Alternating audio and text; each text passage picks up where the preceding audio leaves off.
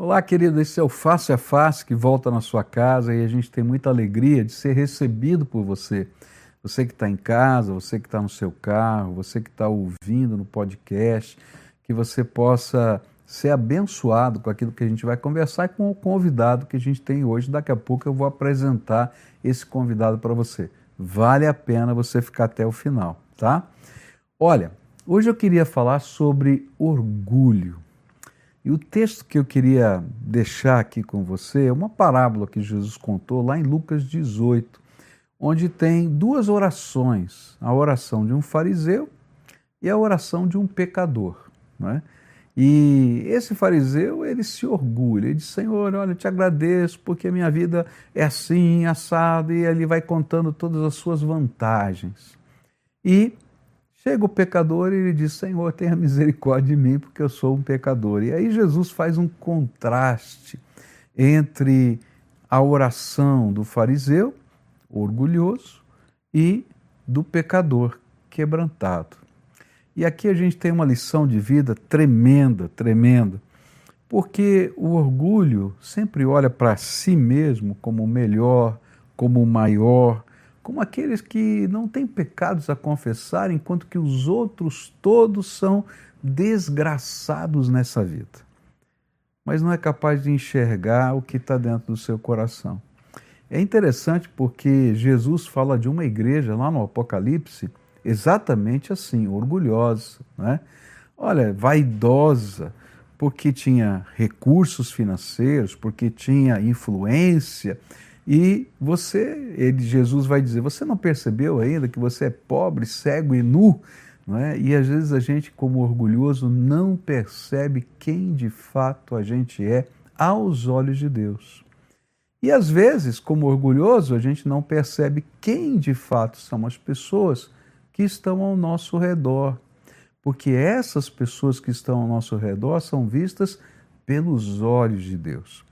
Eu me lembro de uma vez de uma senhora que eu estava tentando evangelizar e era uma pessoa muito orgulhosa, muito assim elitista, de alta sociedade. Então, um dia ela chegou quebrantada aqui na igreja e disse: Pastor, eu não acredito que aconteceu comigo. Eu falei: O que foi, querida? Ela disse: Eu fui num culto e tinha um pregador. E esse pregador era daqueles que fala nós vai, nós vem. Eu falei, o que, que eu estou fazendo aqui? Eu sou, afinal de contas, fulano de tal e tal.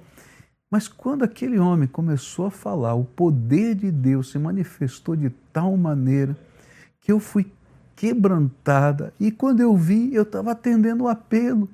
E eu cheguei em casa e disse assim: eu frequentei a primeira igreja há tanto tempo, com o pastor Pascoal, nunca atendi um apelo. Agora o cara fala, nós vai, nós vem, e eu aceito. E eu olhei para ela e falei: Olha, está vendo que Deus está querendo ensinar para você? Que não são as pessoas, não são os lugares, nem é você, mas é a graça tremenda de Deus. E Deus olhava para aquele homem de uma maneira tão mais bonita do que olhava para você porque ele via quebrantamento e necessidade enquanto você vive orgulho e vaidade.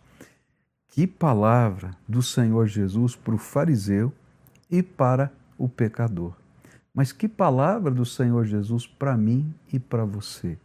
Nós precisamos nos ver com os olhos de Deus.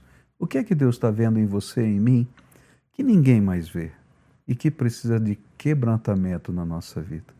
E nós precisamos ver os outros como Deus vê, amados do Pai. Como é que vai o seu coração? Esse é o face a face. Espero que você fique conosco até o final.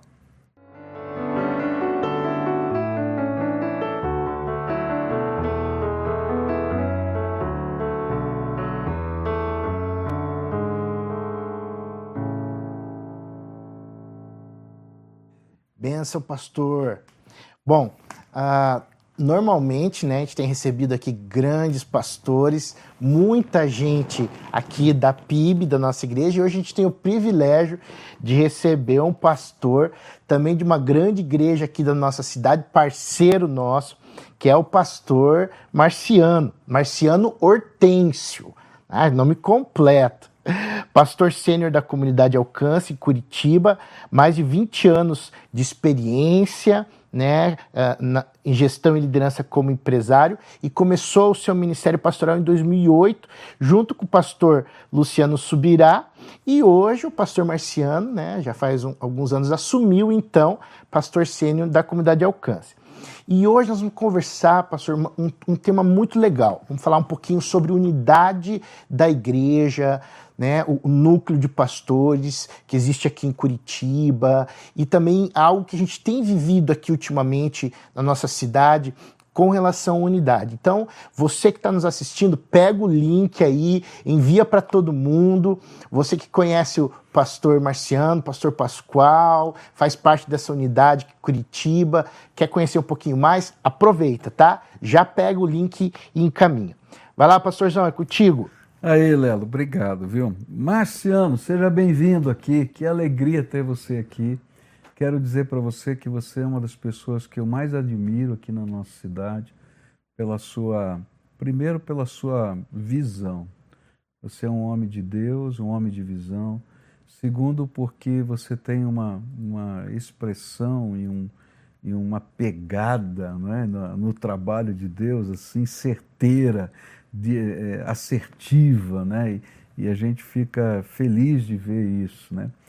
Terceiro, porque você pegou uma bucha de canhão que foi suceder não é? o Subirá e está fazendo isso com primazia. Então eu cada vez admiro você mais. Então seja bem-vindo aqui, não é a primeira igreja, que a gente está aqui na, numa das salas da primeira igreja, e ah, essa bate-papo de amigos aqui, tá? Seja bem-vindo, é um prazer tê-lo aqui. Obrigado, Pascoal, obrigado pelo pelo tempo né, que a gente vai ter de conversa aqui. É, muito feliz né, pelo convite. Eu acompanho né, alguns face a face ali, é, algumas entrevistas, alguns, algumas conversas com alguns amigos e eu fiquei muito honrado de poder estar aqui hoje com vocês, falando um pouquinho aí da nossa história, né? É, você tocou em alguns assuntos aí, unidade da igreja, falou do alcance, né? E tocou sobre a questão de substituir, ou nem não é substituir, dar continuidade é, ao legado sim. do pastor Luciano. Realmente foi um grande desafio que é o próprio Michel agora também está tendo que encarar. Já de, de, né? É. O próprio Michel agora está tendo que encarar esse grande desafio de dar continuidade ao legado que você construiu ao longo dos é, anos. Mas é uma continuidade com, com uma face própria, né? E eu acho que isso é importante a gente dizer, né? É, ninguém continua simplesmente do mesmo jeito, ele continua com a sua característica, porque Deus fez cada um do seu jeito. E você tem um jeito especial que Deus fez para esse tempo e para esse momento, né? É, eu, eu creio nisso também, porque é algo que a gente conversa muito, né? O Luciano, até hoje, ele é meu pastor ainda, ele que me discipula, né? É, ele, ele assumiu uma posição é, de apóstolo das igrejas, né? Nossas, das igrejas alcance, mas a gente está em, em, muito, tem muito contato, a gente está todo dia, né? Todo tempo junto, toda semana, discipulado, conversa, e algo que eu tenho para mim, que uma das bases para tudo isso é nunca perder essa conexão com Ele. Porque, como eu, disse, eu, dou, eu dei, estou dando continuidade ao legado dele. Ele construiu toda uma plataforma. É claro que agora, é, é, eu sim, eu imprimo o meu ritmo, eu tenho a minha identidade, eu tenho a minha forma de fazer, o meu jeito de fazer mas tudo também que eu faço, eu sempre vou a ele, pergunto, eh, busco conselhos com ele. Olha, estou querendo fazer essa mudança, estou querendo implantar isso, o que você faria? Aí ele, olha, muito bom, olha, eu tomaria esse cuidado, aquele outro, porque é importante. A experiência que ele tem, eu não tenho ainda, né? Uhum. E a gente acredita que é, sozinho você até vai mais rápido, mas acompanhado você vai bem mais bem longe. Mais, bem mais, é. Agora, eu quero, você que está acompanhando a gente, eu sou amigo dele, eu vou dizer assim, fazer uma fofoca aqui ó, no ar. Uma aqui. fofoca, fofoca santa, pastor. Santo, santo. Fique claro. Eu não sei gospel. se existe fofoca, fofoca gospel. fofoca gospel. É assim, o marciano tem a característica que ele é capaz de perder um amigo, mas ele não perde a piada. Isso, essa é uma verdade, né? É verdade ou não? Ah, não, olha. não minta não, não. Mas olha, deixa eu agora fazer uma, uma para você. Ele fala isso, ela ele fala isso porque toda vez que eu vi ele, eu fiz alguma piada. Fez. Eu já cheguei certeza. fazendo uma aqui. Ah, é? É. Eu não sabia. Eu já nem, falei nem assim, sei, nem quero é, saber. agora. Perguntei aonde eu passo para receber o cachê. Tá bom. Tá, é, sempre tem uma piadinha, viu, gente? Tá. Então, agora, ah, não é piada, é uma curiosidade que acho que todo mundo tem. É de onde o seu pai e a sua mãe tiraram o nome Marciano? Olha, realmente essa é uma curiosidade que muita gente me pergunta. Eu, uma vez eu cheguei pro meu pai e falei, pai, por que que você fez isso comigo, né? falei, tanto nome que você poderia ter dado, você não faz isso comigo. Porque assim, hoje é tranquilo, né? É, bo- que já virou sua identidade. da identidade. Acabou, mas no começo. Mas, não, pensa quando você, é, é, na escola, né, é, lá no hum, primeira, segunda série, que você tinha que ficar em pé, se apresentar e falar o seu nome. Né? Os primeiros dias de aula eu nem ia para aula, deixava lá para o quarto, quinto dia, para exatamente fugir, para não me apresentar. E porque eu- você diminuía o nome para Márcio? eu falava meio rápido, é uma marciana. é uma marciana. Mas um dia eu falei assim, pai, por que que você fez isso comigo? Aí ele, aí ele me contou o seguinte, que eu sou torcedor do Curitiba, do glorioso né, Verdão aqui do Alto da Glória. Seu pai também? O meu pai também torcia para o Curitiba, como eu também, e tinha um centroavante que jogava no Curitiba que chamava Marciano. E aí ele falou que ia pôr Marciano. A minha mãe queria que colocasse Marcelo, porque ela falava, não, quero que seja Marcelo. Só que naquela época, quem que ela né, nascia, o pai foi no cartório fazer o registro e ele falou, colocou. A minha mãe disse que descobriu uns dois, três dias depois, quando chegou em casa. Mostrou o registro lá que estava Marciano. E aí ficou. E, e a sua mãe chamava de Marcelo ou não? Não, não, nos primeiros dela ficou, ela ficou sabendo dois, três dias depois, assim, que ele falou, ó, não registrei nome de Marciano. E aí ficou. Não, porque tem uma história aqui de um membro da nossa igreja, né? Que se chama Sofonias, que o pai dele colocou o nome do profeta.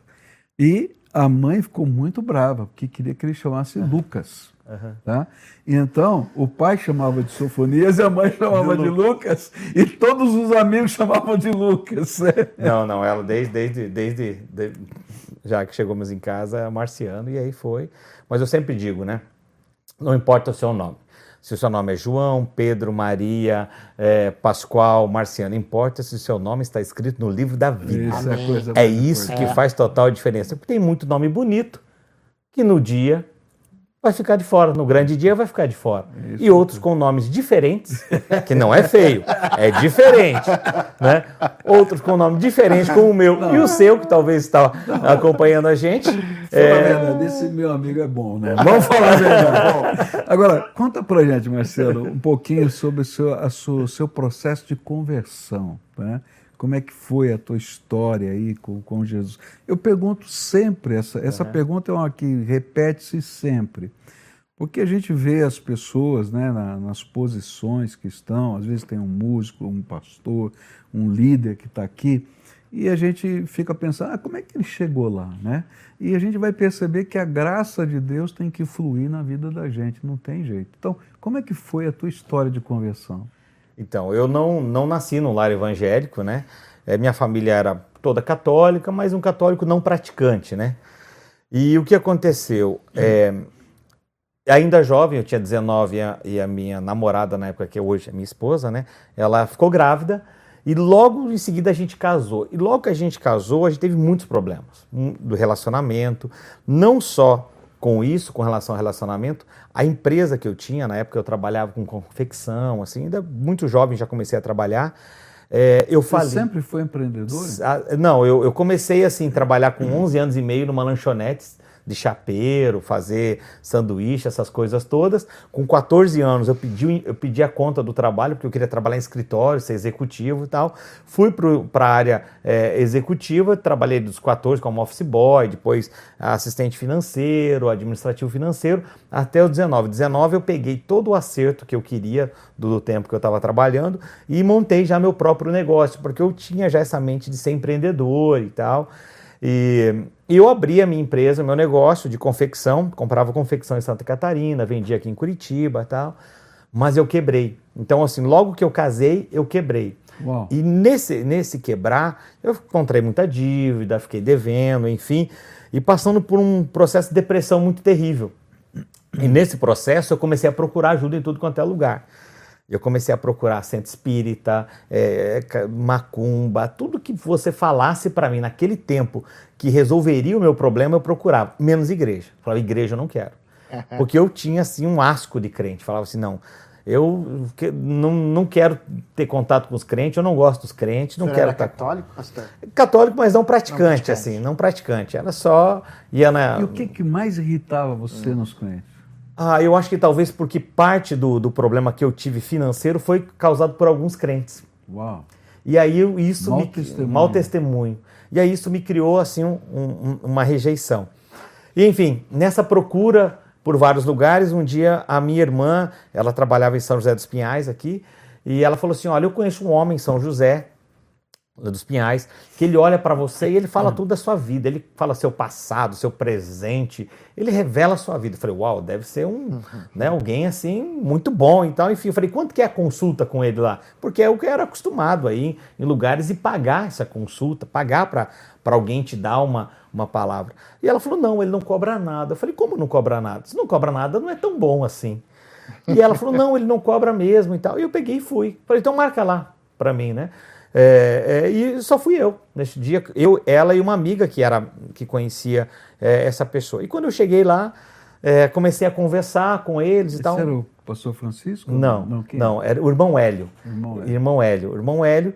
E aí eu cheguei, ele se apresentou, eu sou o Hélio e tal, e uma casa muito simples. Eu estava esperando um lugar assim, pelo que falava do homem, eu estava esperando um, uau, um palácio, uma mansão, esperando um homem muito culto. Eu cheguei e vi um homem simples, né, ali, uma casa simples, um lugar simples. Eu falei, tá muito estranho tudo isso daqui. E aí eu cheguei, fiquei conversando ali com ele e tal, e perguntei, o que, que o senhor faz, né? E ele falou assim, eu sou um diácono da Igreja do Evangelho Quadrangular. Quando ele me falou aquilo, me deu um desânimo. Meu Ele falou assim, não, eu falei, não, onde é que eu vim me cair? meter? Aonde eu vim cair? Diácono, o que, que é isso? Né? Nem sei o que, que é diácono, né? porque eu nunca tive contato nenhum com o evangelho. E, e aí eu falei assim, olha, pensei assim, cutuquei minha irmã, ó, vamos embora aqui, não vai dar nada aqui. E ela, cutuquei ela e tal, eu falei, vamos, vamos embora, obrigado, valeu a visita e tal. E ele falou para mim assim, posso orar por você? "Ah, já que eu tô aqui, né? Meu pai sempre me ensinou algo para mim, filho, nunca rejeita oração. Oração é coisa boa. Mesmo católico, ele falava, nunca rejeita oração. E ele começou a orar. Ele falou, orar pela sua irmã. Ele começou a orar pela minha irmã, e ali falar umas coisas para ela, e de repente ele virou para mim e começou a orar por mim. Ele começou a orar, a orar, e ele começou a falar do meu passado, coisas que eu havia feito, coisas que havia acontecido comigo. Quando ele falava do meu passado, eu pensei assim: bom, ele já está sabendo que a minha irmã deve ter contado para ele, isso já está tudo combinado. Mas de repente ele começou a falar do presente. Como o apóstolo Paulo fala, ele começou a falar de segredos do meu coração, coisa que só eu sabia. Falei, uau, tem alguma coisa diferente. E de repente esse homem começou a falar do meu futuro, coisa que eu vivo hoje, 24 anos depois. É, ele profetizou nesse dia. Ele falou assim: Olha, eu vejo você né, um grande homem de Deus, eu vejo você um empresário de sucesso, eu vejo você pastor, eu vejo toda a sua família sendo alcançada por Cristo. E realmente não era o que eu vivia para aquele momento. Ele falava assim: Olha, você vai ser ainda uma grande, um grande homem de Deus. Eu estava divorciando da minha esposa, né? É, muitos problemas de relacionamento. Ele falou: Eu vejo você um homem muito próspero. Eu vejo você entrando nas concessionárias de carro, escolhendo, eu compro esse ou compro aquele carro. Eu falei, eu só tenho um carro e está com busca e apreensão. Como é que esse cara, como é que esse cara fala que, que vê isso, né? Eu vejo você abençoando muitas famílias. Eu falo, minha família está destruída. Como que eu vou abençoar alguém? E, e, e foi assim, aquele dia foi um, um, encontro muito forte ali. E ele me convidou, ele falou assim: olha, nós temos é, é, umas reuniões de oração, campanhas, né? Era a 84 Igreja do Evangelho Quadrangular em São José dos Pinhais. E ele falou assim: Eu quero te convidar para ir. E eu comecei a ir nessas campanhas, e, e ali é, é, eu conheci Jesus e, e eu comecei essa caminhada. Mas a minha esposa não me acompanhava. Porque ela falava assim: Eu não, eu não quero saber onde você está indo. E eu falava para ela: Estou indo na igreja. Ela: Você tem certeza? Acho que você está indo aprontar. Pelo meu histórico do passado, acho que você está indo aprontar. Três meses depois, num dia eu me arrumando para ir para a igreja, ela falou assim: Eu vou com você. E aí ela foi comigo, e ela, no mesmo dia que ela foi à igreja, ela se converteu também. E a nossa história foi tudo muito rápido, Pascoal, porque a gente se converteu. Eu me converti em outubro, ela em dezembro. Em janeiro, a gente se batizou. E em março do ano seguinte, eu já entrei no seminário. Então foi tudo muito rápido, né? E, e, assim foi o nosso processo de conversão. Logo depois eu conheci o pastor Luciano no seminário, no Chave de Davi, do apóstolo Glauro, né?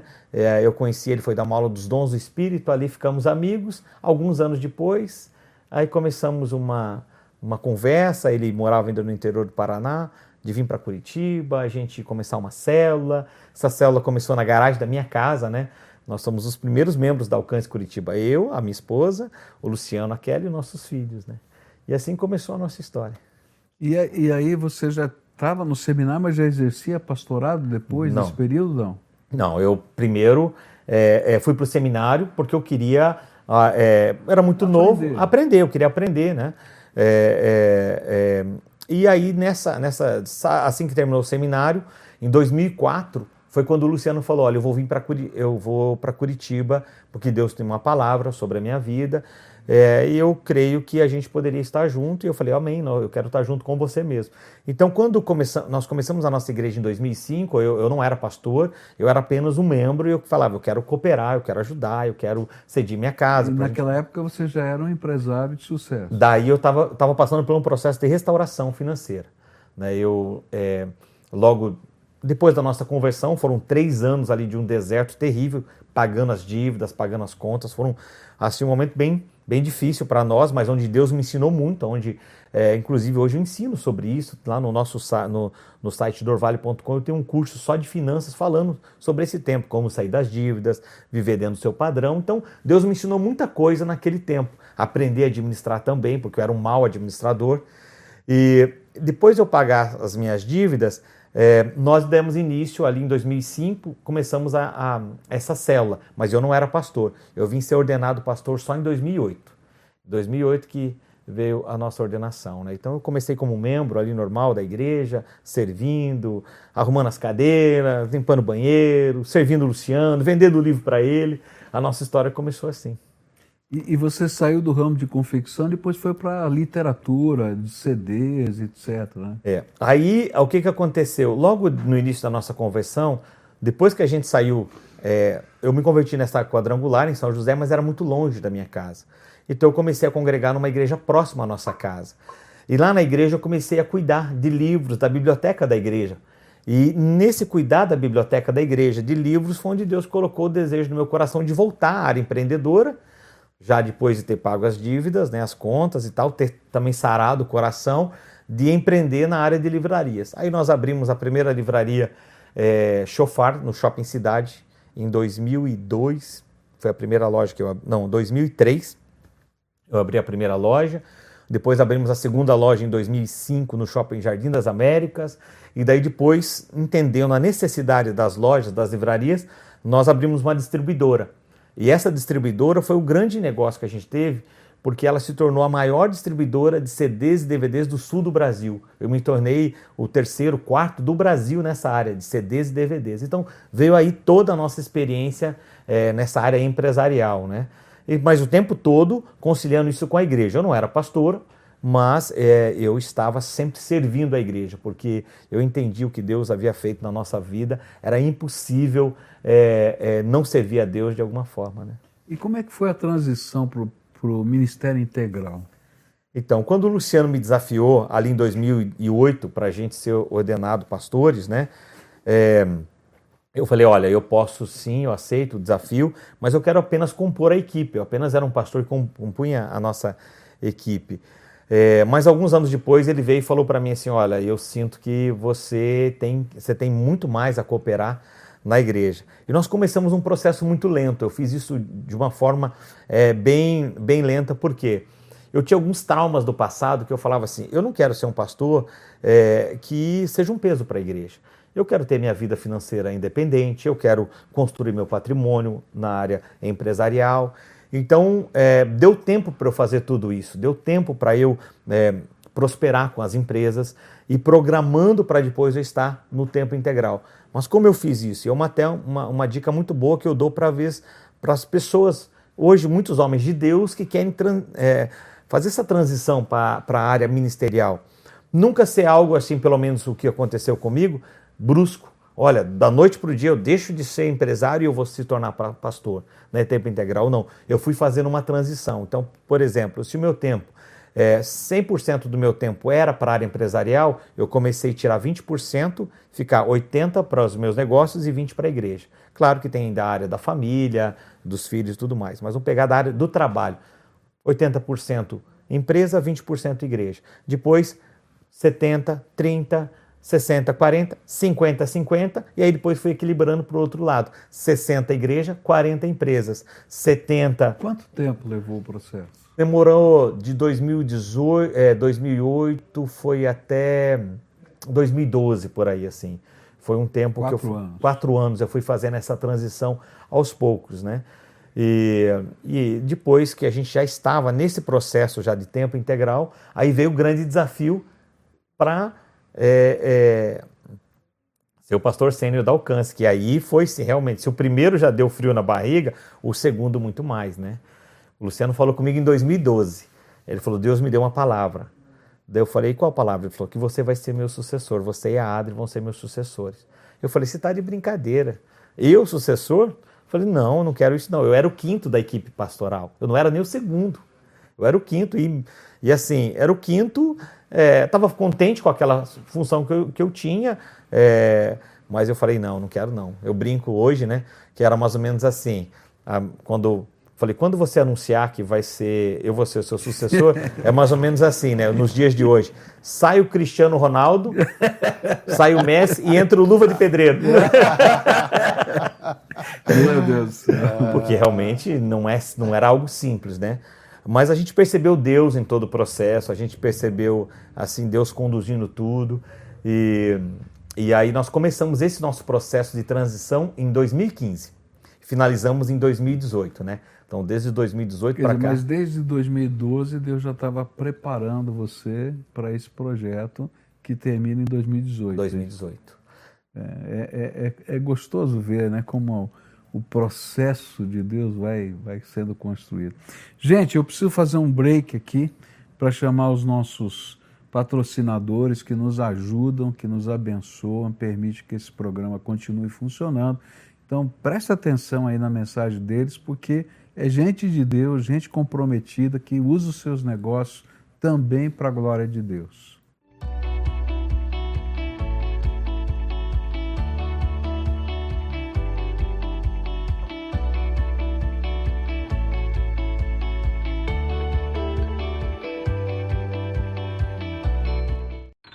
Colégio Objetivo acredita no fazer para aprender e oferece experiências na melhor estrutura da cidade. Aprender é verbo, é ação e ensinar é objetivo. Matricule seu filho.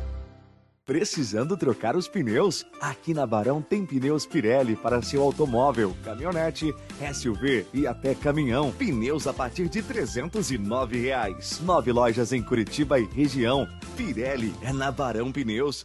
Bom, Marciano, eu queria agora nesse segundo bloco a gente concentrar, focar na ideia da unidade da igreja, né?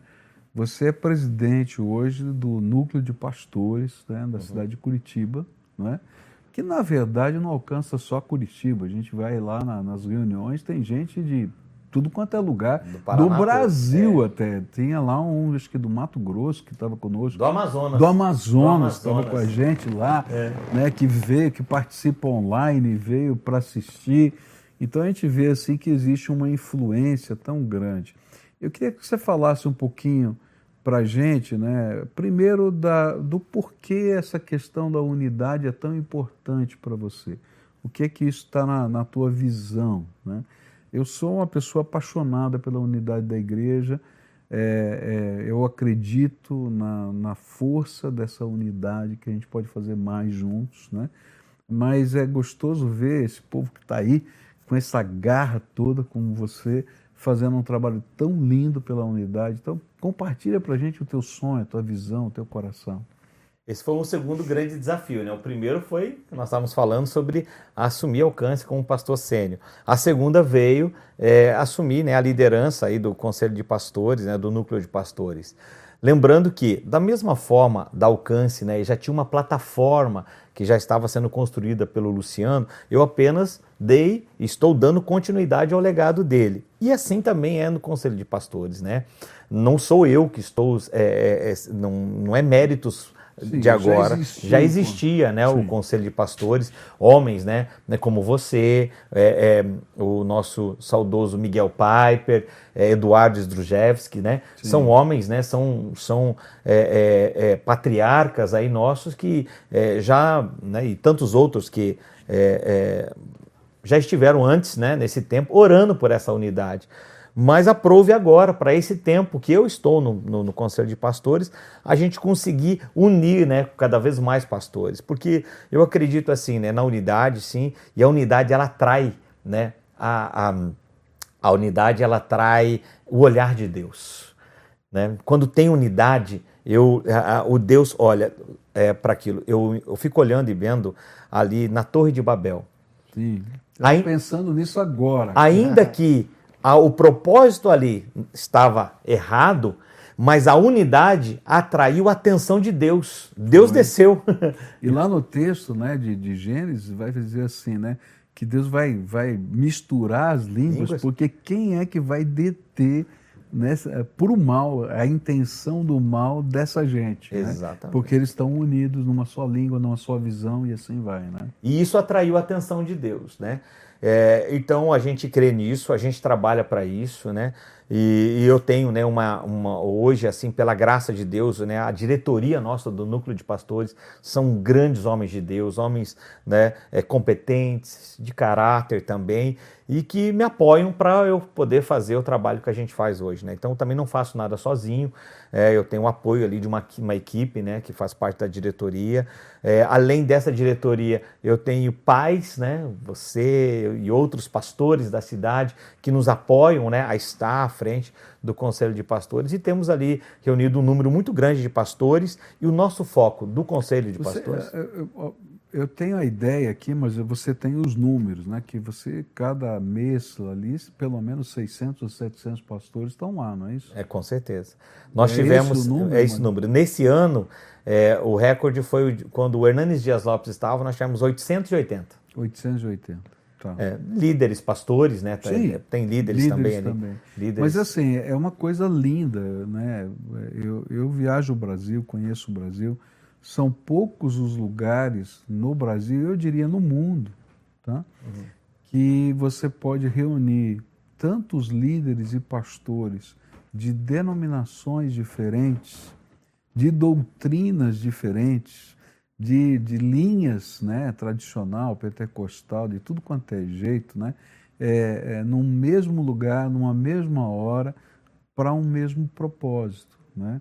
Então eu fico vendo isso como uma graça divina no meio do nosso, nosso povo e que permite a gente sonhar com o futuro do avanço do evangelho nessa cidade de uma maneira tremenda. Pelo menos o meu coração arde. Né?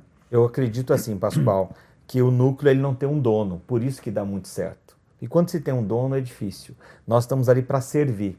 Então você pode perceber, você que participa das nossas reuniões, que vários pastores participam. Não sou somente eu que sou o presidente que falo. Pelo contrário, eu sou um dos que menos falo. eu dou oportunidade para todos os outros, né? Participar, falar, orar, interceder.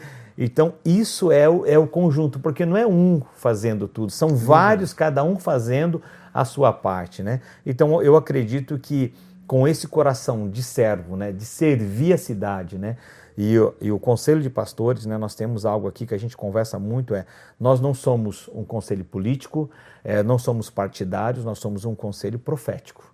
Nós temos uma voz profética nessa cidade, nesse estado, aonde é, é, sim temos né, uma, uma, boa conversa com, com o governo, com a prefeitura, enfim, com quem for preciso, porque temos essa voz profética, mas nós estamos sempre o quê? Para servir a nossa cidade. É. Deixa eu só fazer aqui um, uma, um, um adendo aqui, né? Porque às vezes as pessoas não compreendem. A, a ideia da, da, da, voz profética é aquela do Velho Testamento, né? Uhum. Onde o profeta ele estava eh, sendo a consciência espiritual da nação. Ele estava dizendo isso aqui é certo, isso aqui é errado, errado, esse aqui é o caminho, esse aqui não é o caminho de Deus. E, e então ele tem que estar próximo do governo para poder ser ouvido mas longe o suficiente para não estar tá envolvido para poder ser essa consciência profética. Senão, ele perde a sua liberdade de fazer. E eu vejo isso com muita propriedade naquilo que toda essa diretoria que você, como presidente, tem feito, né? onde a gente vai, e, e às vezes pude ir com você, outras não, é, dizer, olha, isso aqui precisa ser feito, né? uhum. né? isso aqui não está bom, né? É, a gente tem essa crítica. E outras vezes vai dizer, olha, isso aqui é um elogio, isso aqui é uma coisa boa que a gente quer reconhecer também. E eu acho que esse é o nosso papel no sentido mais político, né? Mas eu acho tremendo quando a gente pensa no avanço do reino, né? Quando a gente pode imaginar o que, que dá para fazer como, como povo de Deus numa cidade, né? Eu, eu, tenho sonhos malucos aqui, como eu acabei falando na, na, no, no, tempo nosso de oração, antes da gente começar, da gente ver não movimentos políticos, mas movimentos de oração na cidade, movimentos de pregação, de evangelização, onde a gente não está preocupado com, entre aspas, concorrência com a igreja local, porque alguns perguntam, ah, você vai abrir uma igreja ali, o outro está lá, tem uma igreja cá. Falei assim, gente, se a gente tivesse o número de igrejas, né? Que tem de bares nessa cidade Sim. seria melhor. E eles não estão preocupados, tem um em cada esquina. Eu queria que tivesse uma igreja em cada esquina e o evangelho é estivesse sendo pregado, né? E se todo mundo hoje da cidade se converter, não cabe dentro das nossas igrejas hoje. Não tem lugares hoje. Porque nós pregamos para a cidade, né? Queremos que a nossa cidade conheça a Cristo. Mas se todos se converterem, tem lugar para colocá-los? Não tem. Então, nós vamos ter que com certeza, cada vez mais igrejas, igrejas sérias que, que nós é, é, é, precisamos muito na nossa cidade. Então, realmente, eu sou dessa opinião. Muito mais igrejas do que bares. Então, e um das, uma das coisas que a gente vai ter aqui esse ano, em setembro, vai ser a campanha evangelística do Billy Graham, uhum. né, num local que eu achei não tão bom, porque está muito distante, mas não, não tinha agenda aí nos, nos estádios, aí, porque é um período que o, que os, os times de futebol estão usando os estádios, né? mas que eu acho que vai ser uma grande oportunidade de a gente exercer a unidade. O que é que você pensa a respeito disso? Eu acho que é um presente para nós, né? O que a gente está recebendo. Primeiro, é, pelo próprio ministério do Billy Graham, né? O Billy Graham é uma referência mundial, né? Eu, eu não sei se você já teve a oportunidade, mas eu tive no museu do Billy Graham lá em não, Charlotte, não na Carolina do Norte. Não. Que lugar sensacional. Se você coloque no seu aí na sua lista aí de viagens, né? É um lugar que você passa um dia ali.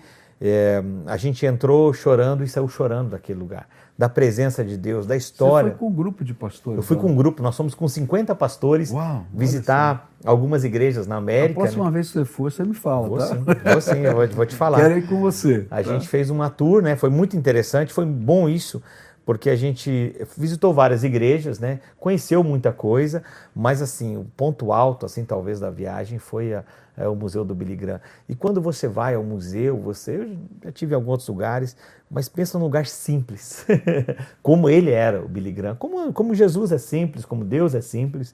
É, então, assim, um lugar é, é maravilhoso. Ele está né, ali, é o quintal da casa dele, o museu. Ele morou muitos anos naquele lugar.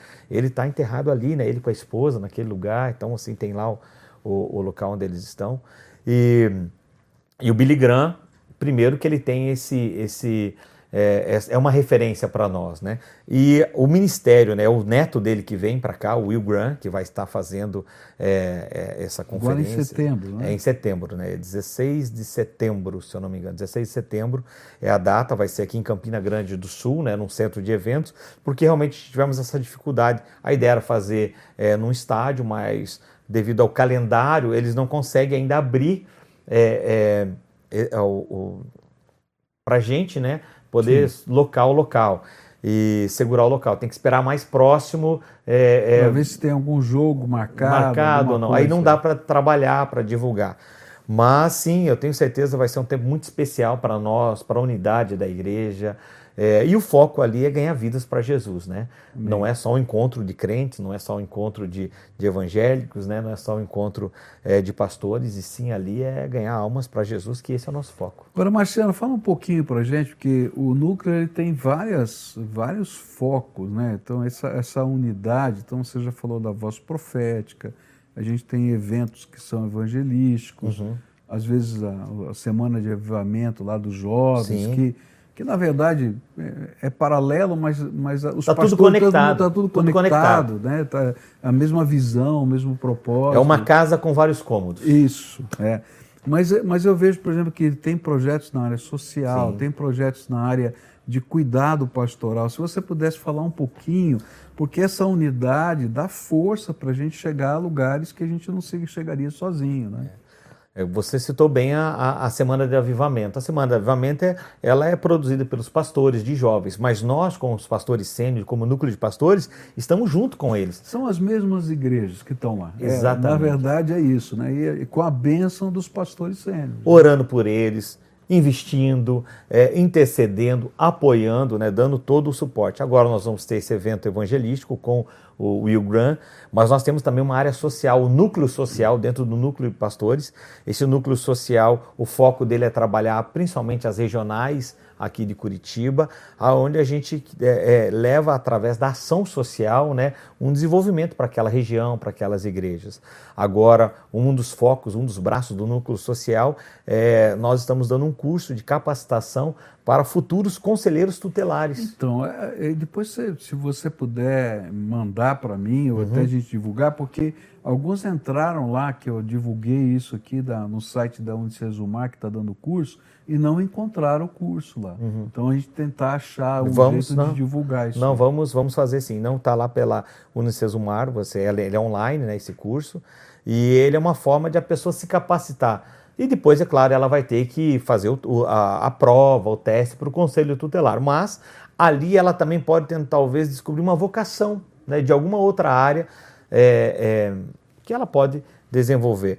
Mas a gente também tem essa área né, nessa área social. E, você... é, e, na verdade esse curso né, é para agentes sociais, né, de modo geral. Sim. Então ele serve não, não só para a questão do conselho tutelar, ainda que a eleição seja em outubro, uhum. né, mas para outras, outras atividades nessa área de desenvolvimento social. Né? E se falando do social, você falou da unidade ali, olha que algo lindo que aconteceu, vocês fizeram parte disso também. Lá no início da pandemia, quando começou é, a pandemia, você lembra que o governador, né, o, Ratinho Júnior, né, que é se reelegeu, nos chamou por uma reunião e pediu ajuda da igreja, porque eles tinham um cartão comida boa para entregar para 1 milhão e 100 famílias do estado do Paraná. E eles não tinham braço para aquele momento para fazer aquilo, porque os CRAS estavam fechados, enfim, todos os órgãos do governo, a maioria estavam fechados, então eles não tinham mão de obra para aquilo. E eles nos chamaram, né, o, o governador nos chamou ali para uma reunião, deu a nós, para o conselho de pastores, disse assim: olha, eu preciso da mão de obra de vocês. E nós acionamos ali as igrejas de Curitiba e do Paraná todo, do Paraná foram, todo. foram mil poucas igrejas que é, é, se envolveram nesse projeto? Ainda fizemos mais. A gente deu todos os endereços de igrejas que se dispuseram e o Estado escolheu as, regi as regiões que eles queriam usar. Exatamente. E alguns disseram, ó, não, não dá para usar aqui, nós vamos usar ali porque o endereço é melhor e tal. E foi feita a seleção pelo próprio governo. E quando você... E em unidade, sem briga, sem nada. e foi lindo isso, porque assim, quando nós estávamos mapeando a cidade, e eu falo isso assim porque eu estava nessa reunião mapeando a cidade, então a gente tinha que ter lugares com uma estrutura de internet, com uma estrutura de banheiro, com uma estrutura boa ali e que fosse bem localizado. É, então nós, nós estávamos, olha, aqui poderia ser, por exemplo, a Batista. Não, mas aqui tem uma Universal que está próximo a esse lugar aqui, ela é bem centralizada. Então fica na Universal. Ah, não, aqui tem uma quadrangular foi, que foi bem localizada, aqui tem uma Batista, aqui tem uma comunidade. E ali, e todos estavam reunidos ali e todo mundo abriu. Não, vamos fazer sempre o melhor. Tanto é que essa reunião foi rápida, foi objetiva e depois, em três dias, nós entregamos todos aqueles cartão de comida boa. E aqui, aqui foi uma das bases é, também. A nossa alcance também foi. Foi, foi, foi um trabalho muito bonito e valeu a pena. E fizemos junto. o recadastramento também das pessoas, porque foi. o governo não tinha o cadastro atualizado. E esse é o papel da igreja. Né? Nós não, não fomos pedir nada. Vamos fazer, falar até um pouquinho mais assim, né, entre aspas aqui nós é que pedimos para que fosse desenvolvido o sistema de recadastramento. Exatamente isso mesmo. Porque a gente falou assim, olha, ok, nós vamos estar com um voucher na mão aqui, mas depois amanhã vão dizer lá no Tribunal de Contas se a gente ficou esse voucher, fez o quê. queríamos ter tudo documentado, online, bonitinho e tal. E aí foi desenvolvido, se não me engano, pela, pelo CEPLA, né? pelo, pelo, pelo, pelo sistema é, lá de, o, de informática do governo, do governo uhum. um programa específico e a gente desenvolveu todo o recadastramento ali para nos dar segurança e segurança ao governo também. E foi lindo fazer aquilo, porque esse é um, um dos nossos papéis como igreja também, servir a nossa cidade, né? É, nós, nós como igreja, esse é um principal papel nosso, servir a nossa cidade. E servimos através da ação social e o núcleo de pastores que encabeçou tudo isso na época e foi E, e essa foi sinergia e rapidez em que tudo, você falou, três dias a gente estava com tudo organizado, é só por causa da unidade, não tem jeito. Como é que a gente faz isso? Se não tem amizade, interação entre os colegas, confiança, você não abre, em três dias você não resolve um problema desse. Né, de logística desse tamanho, para você atender um milhão de pessoas. E, e, e, Pascoal, naquele tempo a gente viu, e é o que a gente vê, é, é, e eu acho que ó, uma maior dificuldade hoje para você se reunir pastores é quando o ego é maior, Sim. quando o ego é grande. E você vê isso acontecendo hoje, naquele momento, todo mundo deixando o ego de lado. Não, nós estamos aqui para servir. Então, assim, o maior servindo o menor, o menor servindo o maior. Aquilo foi lindo, marcou a cidade, marcou o próprio governo, foi. porque era início do, do, do, do do, do, do, do governo né, dele. É, ele confiou na gente algo e depois, e ele sempre, quando está nas nossas reuniões, ele sempre está falando do trabalho que a igreja fez. E não só aquele, tantos outros aí depois que acabam é, é, a igreja. Mas eu queria pegar essa, essa palavra do orgulho, me lembrei de um, de um fato. A gente estava no AD 2000, lá na Coreia do Sul, cerca de 250 pastores, né? E, e naquela ocasião estava é, uma brigaiada entre os colegas, entre os pastores, né? Um clima muito ruim, é, local, brigando por causa do local, brigando por causa daquilo, daquilo outro. E aí então decidiram fazer uma reunião só dos brasileiros. Uhum. E convidaram um missionário é, que trabalhava no Brasil há 25 anos a dar a palavra. Esse homem deu uma palavra que eu nunca mais me esqueci ele falou do privilégio da gente estar juntos. Né? E ele começou a dizer algumas coisas que eu não, não, não, não sabia. Né? Ele disse assim: Olha, eu sentei do lado de Fulano de Tal. Você sabe o que é Fulano de Tal? No sermão dele. Eu falei: Não, o irmão dele morreu martirizado lá em tal lugar pelo Evangelho. Eu tive o privilégio de sentar do lado dele, ouvir a história do irmão dele e tal. E a gente brigando por causa de lugar, disso, é. daquilo. Aí chegou uma dela hora no sermão dele e falou assim: Olha, o vaso que é muito grande demora para encher, mas o vaso que é pequenino, uma gota da graça de Deus o transborda e espalha. E ele terminou o sermão dizendo assim: E você é um vaso grande ou pequeno? Que hum. Deus pode transbordar. Então, quando você diz que há a, a dificuldade da unidade está no orgulho, tá? é justamente porque às vezes a gente se acha um vaso tão grande, tão grande, mas está vazio. Né? Mas quando a gente é um vaso pequenininho, a graça de Deus transborda e se multiplica na vida da gente. E é isso que a gente vê naquelas reuniões. Uhum. Uma coisa linda, né? Povo de Deus de tantos lugares diferentes, batendo papo, tomando café e depois sendo ministrado e vem o presbiteriano, como Hernando Dias Lopes, e ministra para todo mundo. Né? Vem uma, os batistas, os batistas Mazone, o né?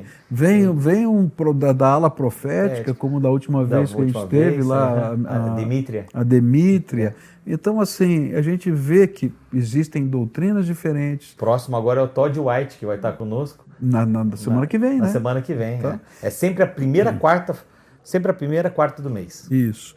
E a gente vê eh, nessa diversidade, né, as pessoas são maduras, a gente não está lá para mudar a doutrina de ninguém, nem para falar de doutrina, mas a gente vê a graça de Deus fluindo no meio do povo de Deus. Eu acho que isso é uma das coisas mais bonitas que podem acontecer no meio do povo de Deus. Né? E a gente aprende tanto, tanto, tanto. Eu, eu digo para você, é, eu, eu tinha uma experiência como pastor batista é, até uma determinada momento. E de repente Deus me deu uma oportunidade de abrir a minha mente. E isso aconteceu lá na década de 90. Eu fui convidado para ir para a Índia e para Bangladesh. E cheguei naquele local e, e vi, só visitei Batista, mas batistas tão diferentes que eu nunca tinha visto na minha vida. Batista que tinha bispo, que tinha aqui diocese, como lá em Bangladesh, Batista que tinha uma liturgia quase católica, como eu vi lá na Índia. E aí, quando a gente estava saindo de lá, é, é, me perguntaram, né, o que que você aprendeu aqui? Né, ou quais são as questões que você traz no seu coração agora? Então, a primeira coisa é que eu saí de lá foi o que significa ser batista, porque o que eu uhum. sou de batista não é igual dos outros lá. Uhum. Então, eu não sei mais o que é ser batista. Eu sei o que é ser batista brasileiro. E a segunda é o que é o puro evangelho. E aí isso fez um clique na minha mente. Falei assim, puxa vida, às vezes a gente está tão fixado num ponto, num, num, num aspecto, que a gente perde a visão da grandeza do Evangelho e da obra de Deus na face da terra. Dali em diante, meu coração mudou.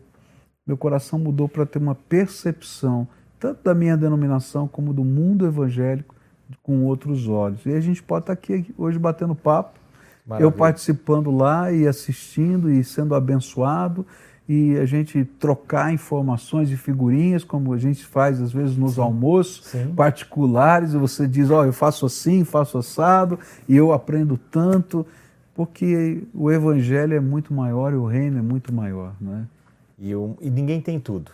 Não, não tem. Ninguém tem tudo. Então, quando a gente senta ali e vê essa diversidade, não há diversidade, é diversidade. É isso mesmo. Porque o que não pode ter é a diversidade. É.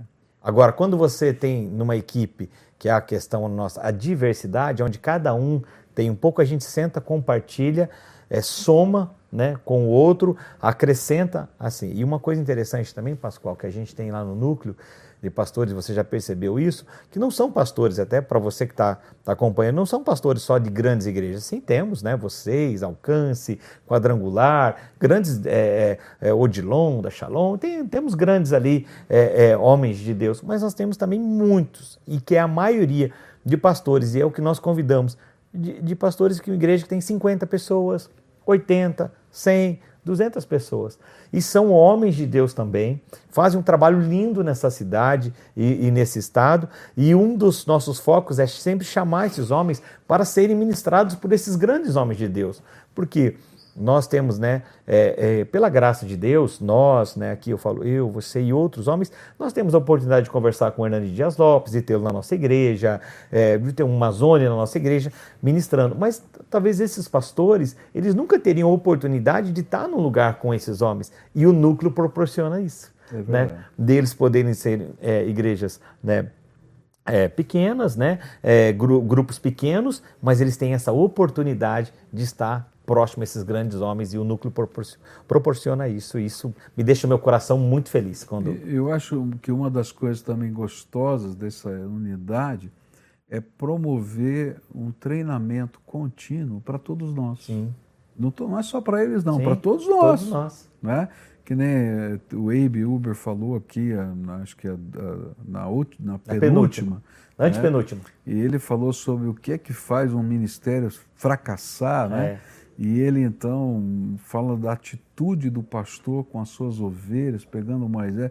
O cara debulhou lá, falando Sim. sobre amor, sobre unidade. Então, todos nós estamos aprendendo juntos princípios valiosos do reino de Deus e a igreja, como um todo, é abençoada. A gente está chegando no final do programa e a gente tem dois minutinhos, senão daqui a pouco a Rede Super corta a gente do ar, tá? Porque também sai ao vivo ali na Rede Super, tá? E eu queria dar esse tempinho aqui final para você dar uma palavra final aqui para todo mundo que está participando com a gente. Amém. Obrigado pelo tempo aqui, para você também que acompanhou a gente, né? Falei do núcleo, sempre é a, é a primeira quarta-feira do mês. Você que é de Curitiba, região metropolitana do Brasil, pode acompanhar a reunião presencialmente ou até online também no, no, no YouTube, é, no, no Facebook do Núcleo de Pastores. A palavra que eu quero dar para você é o que o salmista diz no Salmo 60, 12. Em Deus faremos proezas. É, o núcleo é resultado disso, alcance, PIB, né? em Deus faremos proezas. Então, algo que você precisa ter no seu coração, eu medito nessa palavra sempre, em Deus faremos proezas. Falamos sobre o orgulho, e algo interessante sobre o orgulho é que o orgulho, ele, alguém disse certa vez que o orgulho ele é igual ao mau hálito. Né? Os outros percebem que você tem, mas você nunca percebe Uau. que você tem. é. Então, às vezes, quando você é orgulhoso e não quer estar num lugar como esse, eu não preciso disso, eu não quero estar no meio deles, eu não quero participar disso. Esse é o orgulho. E você acha que você não tem, e você tem, assim como o mau hálito é, que só os outros que estão ao redor percebe. Então, que você que acompanhou essa nossa conversa possa ser abençoado, sua casa, sua família, sua vida. E lembra, o salmista diz: em Deus faremos proezas. E Lelo, qual é? 30 segundos para você. Você tem algum recadinho aí dos nossos apoiadores aí hoje? Como é que é? Hoje, pastor, a gente está gravando, né, esse programa, não tem nossa comidinha, mas lembrando aí, né, os nossos parceiros aí da, do nosso jantar com, com a equipe toda, o pastor Marciano vai perder hoje a nossa comida, porque o programa está gravado, mas ele volta ao vivo um dia para fazer aqui com a Master Pizza, com a, a, a Taíbe, a Sêmia lá, comida árabe, e vai ser benção também. Ok, queridos. Esse é o Face a Face, foi o Face a Face. Eu espero que você tenha gostado e espero você na próxima terça-feira, se Deus quiser.